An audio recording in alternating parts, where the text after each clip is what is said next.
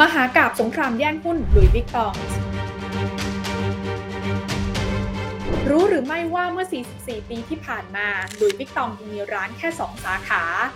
แต่จากจุดนั้นมีบุคคลคนหนึ่งที่ทำให้บริษัทนี้สามารถกลายเป็นบริษัทที่ใหญ่ที่สุดในฝรั่งเศสได้ ภายในระยะเวลาแค่ 10 ปี หลุยส์วิตตอง แบรนด์แฟชั่นหรูที่มีอายุกว่า 167 ปี แต่ก่อนหน้าที่แบรนด์นี้จะเป็นที่รู้จักไปทั่วโลกนั้นหลุยส์วิตตองเป็นเพียงธุรกิจครอบครัว ที่ดำเนินการผลิตกระเป๋าหนังมายาวนานถึง 123 ปี ก่อนที่ลูกเขยของทายาทรุ่นที่ 4 ที่ชื่อว่าเฮนรี่ราคาเมีย ได้เริ่มนำแบรนด์หลุยส์วิตตองมาสู่ตลาดโลก ซึ่งลูกเขยคนนี้ก็ถือเป็นส่วนสำคัญที่ทำให้เกิดการควบรวมกิจการกระเป๋าหนังของครอบครัว กับธุรกิจแบรนด์สุราหรูอย่าง Moet Hennessy จนเกิดขึ้นเป็นกลุ่มบริษัทที่ชื่อ LVMH Moet Hennessy Louis Vuitton หรือ LVMH ในปี 1987 และนั่นคือจุดเริ่มต้นที่ทำให้ LVMH กลายเป็นบริษัทเจ้าของแบรนด์สินค้าหรูที่ใหญ่ที่สุดในโลกมาจนถึงปัจจุบัน รวมถึงทำให้ CEO และผู้ถือหุ้นใหญ่อย่างเบอร์นาร์ดอาโน เป็นหนึ่งในบุคคลที่ร่ำรวยที่สุดในโลก ทุกคนเคยสงสัยกันไหมคะว่าทำไมชื่อของทายาทอย่างเฮนรี่ราคาเมียนั้น ถึงไม่ค่อยมีคนรู้จัก แต่คนนั้นกลับจะรู้จัก LVMH กับบุคคลที่มีชื่อว่าเบอร์นาร์ดอาโนมากกว่า เรื่องนี้มีที่มาที่ไปอย่างไร ลงทุนแมนจะเล่าให้ฟังขอต้อนรับเข้าสู่รายการลงทุนแมนจะเล่าให้ฟัง สนับสนุนโดยแอป Blockdit อยากได้ไอเดียใหม่ๆลองใช้ Blockditย้อนกลับไปในปี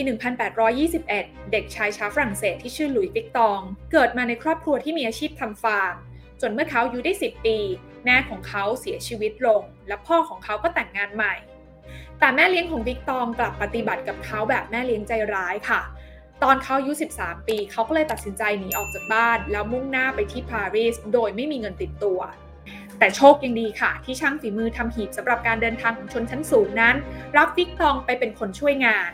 แต่ว่าเงินที่ได้เนี่ยก็ไม่ได้เยอะมากนะคะ เพียงพอแค่สำหรับประทังชีวิตไปแต่ละวันวิตตองเองเนี่ยก็เลยกลายเป็นคนไร้บ้าน เมื่อช่วงเวลาผ่านไปฝีมือการทำหีบเดินทางของวิตตองก็เริ่มมีชื่อเสียงขึ้น จนเขาเนี่ยได้ถูกคัดเลือกไปเป็นช่างทำหีบเดินทางส่วนตัวให้กับพระชายาของนโปเลียนที่ 3 จนกระทั่งในปี 1854 วิตตองก็ได้เริ่มเปิดร้านเป็นของตัวเอง โดยใช้ชื่อว่าลุยส์วิกตองหรือ LV และผลิตภัณฑ์แรกของ LV นะคะ ต้องถือว่าได้สร้างความเปลี่ยนแปลงให้กับหีบเดินทางแบบดั้งเดิมในสมัยนั้นเนี่ยไปตลอดการค่ะ นั่นก็เพราะว่า LV นั้นได้มีการปรับการออกแบบฝาหีบ ที่แต่เดิมเนี่ยจะเป็นทรงโค้ง ให้กลายมาเป็นหีบที่มีฝาแบนทำให้สามารถวางซ้อนๆกันได้ ขนส่งก็ง่ายขึ้น รวมไปถึงมีการเลือกใช้ผ้าแคนวาสแทนหนังนะคะ ทำให้ตัวหีบเนี่ยมีน้ำหนักเบาลง แล้วก็ยังกันน้ำได้อีกด้วย แม้ว่ากิจการของ LV นั้นต้องสะดุดลงหลายรอบ เพราะว่าเจอภาวะสงคราม จนต้องเริ่มใหม่หลายรอบ แต่ชื่อเสียงของ LV นั้นก็เป็นที่รู้จักมากขึ้น แล้วก็ค่อยๆ ขยายโด่งดังแบบค่อยเป็นค่อยไป จนสามารถส่งต่อกิจการจากรุ่นสู่รุ่น พร้อมๆ กับสามารถเปลี่ยนแปลงวงการกระเป๋าหนังของโลกใบนี้ได้มากมาย แต่แม้ว่ากิจการจะดำเนินมาจนถึงทายาทรุ่นที่ 3 LV ก็ยังคงเป็นธุรกิจที่บริหารกันเองในครอบครัว จนกระทั่งในปี 1970 ทายาทรุ่นที่ 3 ของ LV นั้นได้เสียชีวิตลง แต่เราลูกชายที่เป็นทายาทรุ่นที่ 4 นั้นตกลงกันไม่ลงตัวว่า จะบริหารงานกันยังไง และจะใช้กลยุทธ์ในทิศทางไหนเพื่อที่จะต่อยอดธุรกิจ พวกเขาจึงนึกถึงสามีของน้องสาวที่ชื่อว่าเฮนรี่ลาคาเมียรัคาเมียในเวลานั้นอายุ 65 ปีค่ะเขาเนี่ยกำลังจะเกษียณอายุจากการบริหารธุรกิจซื้อขายเหล็กของตัวเอง โดยเหล่าทายาทรุ่นที่ 4 ของ LV นั้น มาเสนอให้ราคาเมียเนี่ยมาเทคโอเวอร์ LV ไปในปี 1977 ในขณะนั้น LV เนี่ยมีเพียงแค่ 2 สาขา ก็คือในปารีสแล้วก็ในนีสมีพนักงานอยู่ราวๆ 100 คนค่ะ แล้วก็มีรายได้ต่อปีเนี่ยประมาณ 460 ล้านบาทราคาเมียที่มีประสบการณ์การบริหารธุรกิจของตัวเองอยู่แล้วนะคะ พอหลังจากเข้ามาเทคโอเวอร์กิจการหลุยส์วิตตองนั้น ก็เรียกได้ว่าสร้างความเปลี่ยนแปลงแบบมหาศาล เปลี่ยนจากธุรกิจครอบครัว ให้กลายเป็นกิจการขนาดใหญ่ ผลงานที่สำคัญก็คือการเจาะตลาดในฝั่งเอเชีย โดยเฉพาะอย่างยิ่งที่ประเทศญี่ปุ่นค่ะ โดยราคาเมียนั้นมองว่าตลาดสินค้าหรูนั้นได้เปลี่ยนไปแล้ว เพราะว่าช่วงนั้นเนี่ยผู้คนที่ร่ำรวยก็มีมากขึ้นทั่วโลกโดยในปี 1984 ราคาเมียนั้นก็สามารถนำกิจการหลุยส์วิตตอง จดทะเบียนในตลาดหลักทรัพย์ได้สำเร็จ และในปี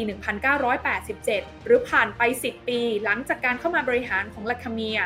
ลุยส์วิตตองนั้นก็สามารถขยายสาขาจนมี 135 แห่งทั่วโลก โดย 20 สาขานั้นหลักๆ ตั้งอยู่ที่ประเทศญี่ปุ่น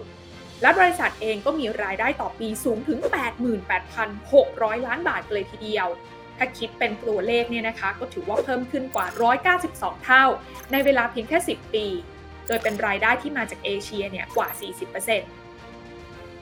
และในปีนั้นเองค่ะที่ LV ได้รับข้อเสนอการควบรวมกิจการจาก Moet Hennessy หรือที่เรียกว่า MH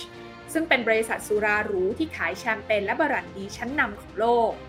โดยสาเหตุที่ MH นั้นต้องการหา partner มาควบรวมกิจการนะคะก็เพราะว่าหุ้น MH เนี่ยมีสัดส่วนการถือหุ้นของคนในตระกูลเนี่ยอยู่ที่ 22%ค่ะ แต่ในช่วงเวลานั้นนะคะมีวอลลุ่มการซื้อขายเกิดขึ้นแบบผิดปกติทางครอบครัวที่ถือหุ้นใหญ่ของ MH เนี่ยก็กลัวว่าจะมีคนมาแอบเทคโอเวอร์กิจการ อาลานชิวาลีเยซึ่งเป็น CEO ของ MH ในขณะนั้นจึงมีการเสนอให้ควบรวมกิจการขึ้นค่ะ ซึ่งผลก็คือครอบครัวผู้ก่อตั้งของทั้งฝั่ง LV และ MH นั้นจะสามารถถือหุ้นได้รวมกันเนี่ย 51%แล้วก็ยังมีอำนาจในการควบคุมกิจการต่อไปด้วย จุดนี้เองถือเป็นจุดเริ่มต้นของกลุ่มบริษัท LVMH ที่ในตอนนั้นมีมูลค่าบริษัทราว 295,000 ล้านบาท และถือว่าเป็นบริษัทที่ใหญ่ที่สุดในฝรั่งเศสในเวลานั้น แต่การเริ่มต้นนี้กลับไม่ได้สวยงามอย่างที่คิดค่ะ เพราะหลังจากควบรวมกิจการไปเพียงแค่ไม่กี่สัปดาห์ ราคาเมียและชิบาลิเย่นั้นกลับพบว่าทั้งคู่นั้นมีแนวทางการบริหารที่ไม่ค่อยตรงกัน และเริ่มขัดแย้งกันในเรื่องของอำนาจการบริหาร ก่อนที่ในปีถัดมาปริมาณการซื้อขายหุ้น LVMH ก็กลับมาสูงผิดปกติอีกครั้งและด้วยเหตุผลเดิมที่ตระกูลเจ้าของ MH นั้นกลัวโดนแอบเทคโอเวอร์กิจการ ชิวาลิเย่เลยไปเจราจากับบริษัทเบียร์ชื่อดังอย่างกินเนส ให้เข้ามาถือหุ้นของ LVMH ซึ่งในตอนแรกชิวาลิเย่เนี่ยบอกราคาเมียว่าจะให้กินเนสนั้นถือหุ้น LVMH ที่ 3.5%แต่สุดท้ายเนี่ยกลับตกลงให้หุ้นกินเนสมากถึง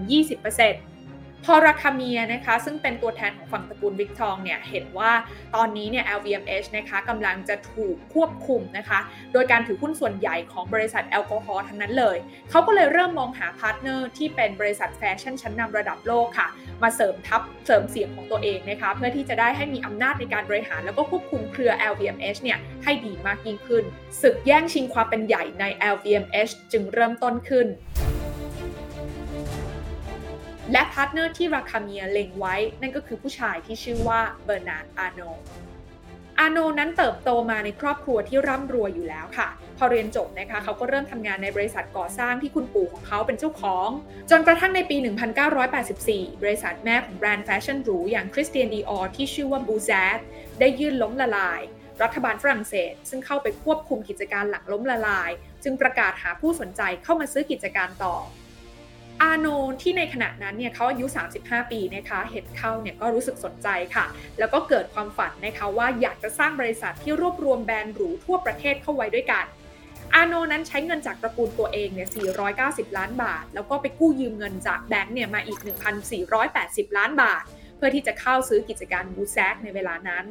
หลังจากเขาเข้าซื้อกิจการได้สำเร็จนะคะ อาโนก็เดินหน้าปลดพนักงานออกกว่า 9,000 คน แล้วก็ขายบางธุรกิจในเครือที่ฉุดรายได้ออก จนเขาเนี่ยได้เงินกลับมาทั้งหมด 16,400 ล้านบาท และนั่นก็เลยทำให้ราคาเมียสนใจเป็น partner กับอาโน โดยยื่นข้อเสนอว่าจะให้ครอบครองหุ้น LVMH 25%ซึ่งเมื่อรวมกับส่วนที่ครอบครัววิตตองถืออยู่แล้วเนี่ยจะเป็นสัดส่วนที่มากกว่าฝั่งของกลุ่ม MH และ Guinness อาโนนั้นสนใจข้อเสนอบริษัทนี้ค่ะ แล้วก็เลยเอาดีลนี้เนี่ยไปปรึกษากับที่ปรึกษาทางการเงินของเขา แต่ที่ปรึกษาคนนั้นได้เตือนอาโนว่าอยากเข้าไปประกาศสงครามกับอีกฝั่งหนึ่งเลย เพราะอำนาจบริหารของ MH และความแข็งแกร่งของฐานะทางการเงินของกินเนสนั้นเหนือกว่า ซึ่งอาโนก็รับฟังคำเตือนนั้นค่ะ แต่แทนที่อาโนจะไม่รับข้อเสนอนั้น กลับกลายเป็นว่าอาโนนั้นกลับไปจัดตั้งบริษัท holding กับทาง Guinness แทน และก็ได้เข้าไปซื้อหุ้น LVMH มา 24%ของจำนวนหุ้นทั้งหมด พอเรื่องเป็นแบบนี้ฝั่งตระกูลของ LV จึงโกรธมากเมื่อรู้ว่าโดนหักหลัง และทางตระกูลเองก็ได้ทำการไล่ซื้อหุ้นเพิ่มจนมีสัดส่วน 33%ส่วนทางอาโนเองพอรู้เรื่องนี้เข้าก็แอบซื้อหุ้นเพิ่มด้วยตัวเองเหมือนกัน จนทำให้ฝั่งอาโนและ Guinness นั้น มีหุ้นรวมกัน 37.5%จนในที่สุดอาโนก็ได้กลายมาเป็นหนึ่งในผู้ถือหุ้นที่ใหญ่ที่สุดของ LVMH ซึ่งก็มีอำนาจในการจัดการโหวตแต่งตั้งให้คุณพ่อของอาโนเองเนี่ยกลายมาเป็นประธานบอร์ดของ LVMH เรื่องดังกล่าวนี้นะคะก็ทำให้ราคาเมียเนี่ยยิ่งโกรธขึ้นไปอีกค่ะ เพราะว่าก่อนหน้านี้เนี่ยได้มีการตกลงกันไว้นะคะว่าตำแหน่งประธานบอร์ดของ LVMH นั้น ต้องเป็นคนที่มาจากครอบครัวของ LV เท่านั้น เมื่อความขัดแย้งเริ่มบานปลายค่ะ จากก่อนหน้านี้นะคะที่ราคาเมียกับชิบาลิเย่นั้นไม่ถูกกัน ตอนนี้ต้องเริ่มหันหน้ากลับมาเจราจากันค่ะ โดยทั้งคู่นั้นเห็นตรงกันนะคะว่าควรจะแยก LV กับ MS เนี่ยออกจากกัน เพื่อไม่ให้ความขัดแย้งเนี่ยมันบานปลายมากกว่านี้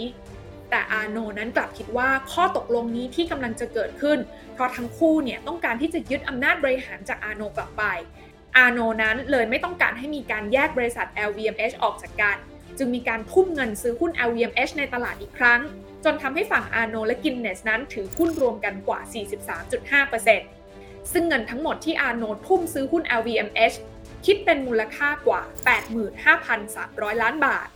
มาถึงตรงนี้นะคะชิวาลิเย่ซึ่งมีหุ้นในมือไม่มากพอเนี่ยจึงเสียอำนาจการบริหารให้กับอาโนไปโดยปริยาย และสุดท้ายก็เลยต้องออกจากบริษัทไป ดังนั้นจึงเหลือเพียงการต่อสู้ระหว่างราคาเมียและอาโน ฝั่งอาโนนั้นนะคะ ได้ใช้วิธีไปยื่นคำขอที่ศาลเพื่อเปิดประชุมผู้ถือหุ้นด่วน โดยยกวาระเรื่องของการออกกฎให้บริษัทย่อย LV เนี่ยสามารถมีเกณฑ์เกษียณอายุเมื่ออายุครบ 70 ปีได้ ซึ่งถ้ามีผลบังคับใช้ได้เนี่ยก็จะกลายเป็นว่าทำให้ราคาเมียที่ในตอนนั้นอายุ 70 กว่าเนี่ยนะคะพ้นจากบริษัททันที ฝั่งราคาเมียเองเนี่ยก็ไหวตัวทันค่ะ เขาก็ไปยื่นฟ้องต่อศาลเช่นกัน โดยเขาเรียกร้องให้หนึ่งในการเข้าซื้อหุ้นของ LVMH ของอาโนนั้นเป็นโมฆะซึ่งถ้าเขาชนะคดีนี้จำนวนหุ้นที่อาโนถืออยู่ก็จะลดลง เหลือใกล้เคียงกับจำนวนที่กลุ่ม LV ถืออยู่นั่นเอง แต่สุดท้ายแล้วศาลก็ตัดสินให้การเข้าซื้อหุ้นของอาโนนั้นไม่มีความผิด อาโนจึงยังสามารถครอบครองหุ้นส่วนใหญ่ของ LVMH ได้ตามเดิม ซึ่งก็เหมือนกับการบีบบังคับไปในตัวให้ราคาเมียนั้นต้องลาออกในปี 1989 หรือเพียงแค่ 2 ปีหลังจากที่ LVMH เริ่มต้นขึ้น หลังจากไม่มีส่วนเกี่ยวข้องกับธุรกิจครอบครัวที่เขาสร้างขึ้นมาแล้วเนี่ยนะคะ ราคาเมียก็หันกลับไปทำงานที่เขารักค่ะ ด้วยการจัดตั้งองค์กรที่สนับสนุนด้านดนตรีและศิลปะ จนกระทั่งเขานั้นได้เสียชีวิตลงค่ะในปี 2003 มาถึงตรงนี้ถ้าใครอยากเข้าใจมหากาพย์เรื่องนี้แบบสรุปก็คือ ปี 1821 เด็กชายชาวฝรั่งเศสที่ชื่อหลุยส์วิตตองเกิดขึ้น ปี 1854 วิตตองได้เริ่มเปิดร้านทำหีบเป็นของตัวเอง ผ่านไป 123 ปี ในปี 1977 ลูกเขยของตระกูลวิตตอง ชื่อราคาเมีย เข้ามาเทคโอเวอร์บริษัทหลุยส์วิตตอง ซึ่งตอนนั้นเนี่ยหลุยส์วิตตองมีเพียงแค่ 2 สาขา หลังจากนั้นราคาเมียก็ขยายกิจการให้เติบโตขึ้น ผ่านไป 10 ปี ในปี 1987 บริษัทลุยวิกตองกลายเป็นบริษัทที่ใหญ่ที่สุดในฝรั่งเศสและควบรวมกิจการกับโมเอตเอเนซีกลายเป็น LVMH ผ่านไปเพียง 2 ปีค่ะ ในปี 1989 ก็เกิดเรื่องสงครามแย่งกิจการตามที่เล่าไป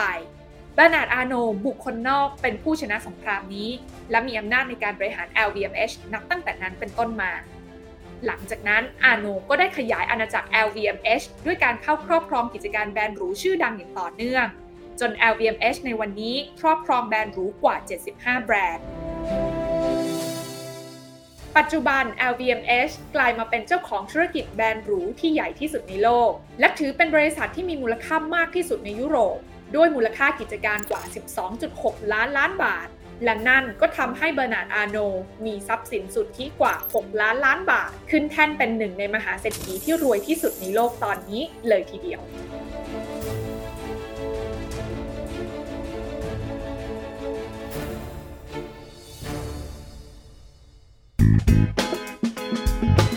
ลงทุนในความรู้ไม่มีความเสี่ยง ผู้ลงทุนควรกดติดตามลงทุนแมนได้ในทุกช่องทาง เริ่มจาก Subscribe และกดกระดิ่งช่อง YouTube ของลงทุนแมนไว้ ตอนนี้เลย